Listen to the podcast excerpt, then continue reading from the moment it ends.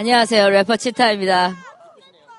제가 어제 신곡이 나왔습니다, 여러분. 들어보셨나요? 짧게 들려드릴게요. 불차스 예.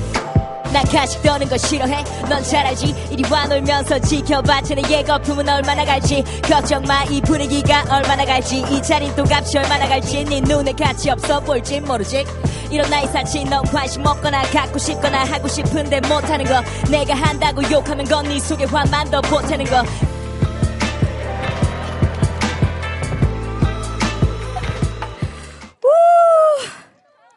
여러분 저 치타 하면 뭐가 떠오르세요? 어, girl crush, 언프리티, 언프리티. 그리고 코마? 맞아요. 한번 여러분들한테 제가 질문을 한번 드리고 넘어가고 싶어요. 여러분이 가장 사랑하고 아끼는 사람이 생사의 기로에 섰어요. 여러분이 선택을 해야 되는 거예요. 첫 번째는 살 확률이 좀 높아요. 대신에 그 사람이 살아서 하고자 했던 꿈과 어떤 이루고자 했던 거를 살아나서 이루기 힘들어요. 근데 두 번째, 살아날 확률이 너무 적어요. 대신에 만약에 살아난다고 하면 어, 이루고자 하는 일들을 이룰 수 있는 그런 상황이 또 올 수도 있겠죠. 이거를 5분 안에 결정을 해야 됩니다. 여러분이라면 어떤 결정을 하시겠어요? 이거는 저희 부모님께서 한 10년 전에 내려야 했던 그런 선택의 또 기로거든요. 저는 17에서 18살 넘어가던 바로 그 해에 버스에 치이는 교통사고가 났는데요. 부모님이 병원에 도착을 하셨어요. 5분 안에 선택을 해야 했어요. 되게 긴박한 상황이었고 이제 수술을 또 하게 되면 뇌를 이렇게 덜어내는 거죠.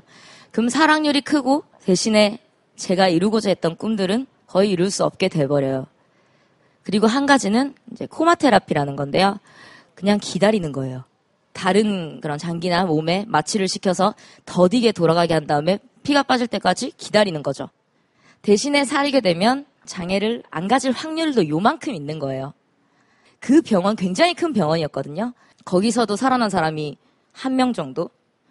그때 저희 부모님께서 5분 안에 하셨던 선택이 코마 테라피였어요. 죽을 확률이 굉장히 많았죠. 그때 저희 아버지께서 저희 어머니한테 그런 결정을 하고서는 그런 말씀을 하셨대요. 손을 이렇게, 저렇게 다정한 분이 아니거든요. 손을 이렇게 잡으면서 저희 엄마 이름이 최혜자 여사님이세요. 혜자야, 은영이 잘못되면 우리도 같이 갑시다. 그 결정을 하신 거예요. 제 꿈을 아셨어요. 이 아이는 자기가 이루고자 하는 꿈과 그것을 이루지 못하게 될 거라는 사실을 스스로 깨닫게 되는 순간 살아났지만 죽는 것보다 못하다는 그런 생각을 할 거라는 딸인 걸 알았던 거죠. 너무너무 감사한 일이죠. 그래서 저는 이렇게 이 자리에 있게 됐어요. 어, 제가 이런 얘기를 꽤 여러 번 했었어요. 그런 말씀도 하세요. 그만 좀 우려 먹어라. 뭐 사골이냐. 그렇게 말씀하시는데 글쎄요. 저는 그렇게 생각합니다. 왜요? 이게 사골이 아닐 이유가 뭐가 있나요? 저는 그로 인해서 물론 아팠지만 얻고 뭔가 깨달았던 것들, 좋은 영향을 오히려 많이 받았어요. 그걸 여러분들한테 알려드리고 싶은 거기 때문에 이런 이야기를 하고 싶었던 거죠. right? 근데 오늘 할 이야기는 이건 아니에요. 거기 큰 사건에 가려져 있던 어, 작은 순간들에 대해서 얘기하고 싶었어요. 어렸을 때 저희 엄마 아버지께서는 단란주점을 하셨어요.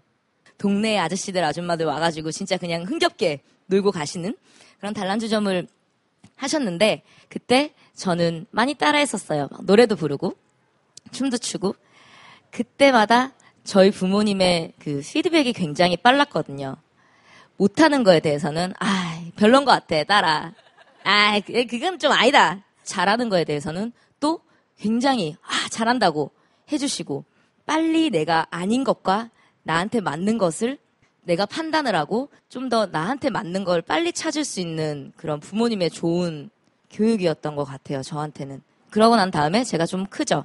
이제 사고도 지나고 한 스무 살 돼서 친구들하고 이제 서울에 있다가 오랜만에 부산 왔어요. 부모님 뵈러. 근데 어, 저는 새벽 4시에 집에 들어옵니다.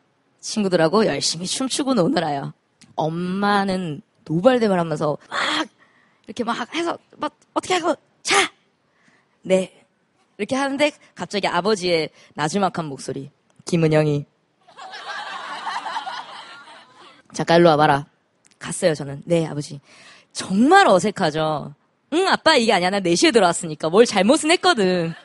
그래서 아 진짜 네. 그래서 앉아서 무슨 말을 또 간지럽고 뭔가 막 이러고 있는데 주섬주섬 뭘 꺼내세요. 10만 원을 주십니다.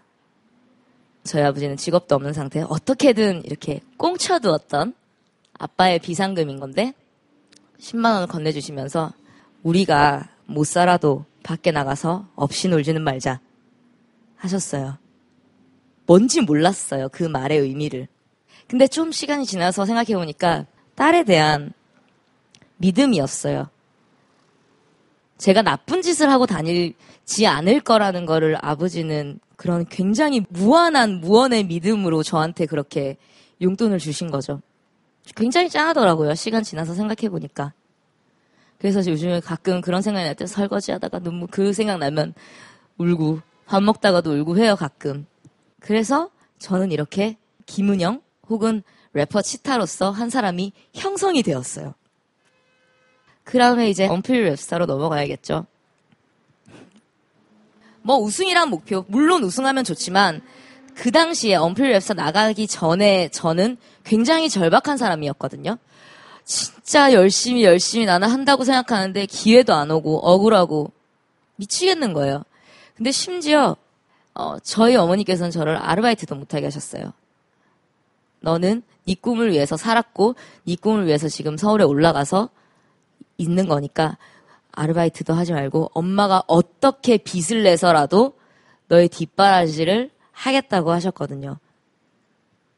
내 인생, 내 생활 하나 내가 스스로 하지 못하는, 건사하지 못한다는 게 되게 불효 같고 나를 되게 미치게 하는 일이었거든요. 그만둬야겠다. 10년 가까이 해온 일이 이게 잘못된 걸 수도 있겠다는 의심이 생길 때 정말 제일 어둡고 밑바닥일 때 신락 같은 희망 하나가 언프리 랩스타 섭외 전화였어요. 여기서 그럼 저는 웃음을 바랬을까요? 아니야. 일단 제 목표는 저 여기 있어요. 저 치타라는 이름을 가진 짧은 머리에 랩하는 여자 저 그냥 있어요. 이걸 알리고 싶었거든요. 그래서 저는 그 작은 미션 하나하나에 매진을 할 수 있었고 정말 열정적으로 그 하나하나에 몰두할 수 있었던 것 같아요. 정말 열심히 하고 아니면 재정비하고 가든지 아니면 다른 길을 찾아보든지 빠르게 빠르게 하는 그런 어릴 때부터 제가 해왔던 그 방법이 여기에도 통했던 것 같아요. 음. 치타라는 동물은 올해는 못 달리는 동물이거든요. 대신에 한 번 달릴 때 기왕하는 거 제대로 하죠. 이제 와서 생각해보면 이름 참 잘 지은 것 같아요. 그래서 오늘 제가 하고 싶었던 얘기는 너무 큰 것만 보면서 저것만 보고 가면 너무 힘들잖아. 너무 멀어요. 아무리 달려도 저건 가까이 오지 않을 것 같고. 그냥 내 마음속에 저 목표는 잡아두고 내가 지금 당장 할 수 있는 작은 것들, 단거리 달리기처럼 너무 큰 것에 가려서 그 작고 소소한 것들의 행복을 잃지 않았으면 하는 네, 이야기였습니다. 여기까지 저는 치타였습니다. 어때요? 먼저 질의응답 시간을 한번 가져볼까요? 아, 제가 원래 네. 배우가 꿈이었어요. 네. 근데 어쩌다 보니까 잘 안 돼가지고 음. 지금 여기서 12시간씩 공부하고 있거든요. 어, 그래서 다시 꿈으로 향해서 달려가야 되나 아니면 음. 그냥 현실에 승용해서 공부를 해서 살아야 되나 궁금해서요. 음. 아, 진짜 어려운 질문인 것 같아요.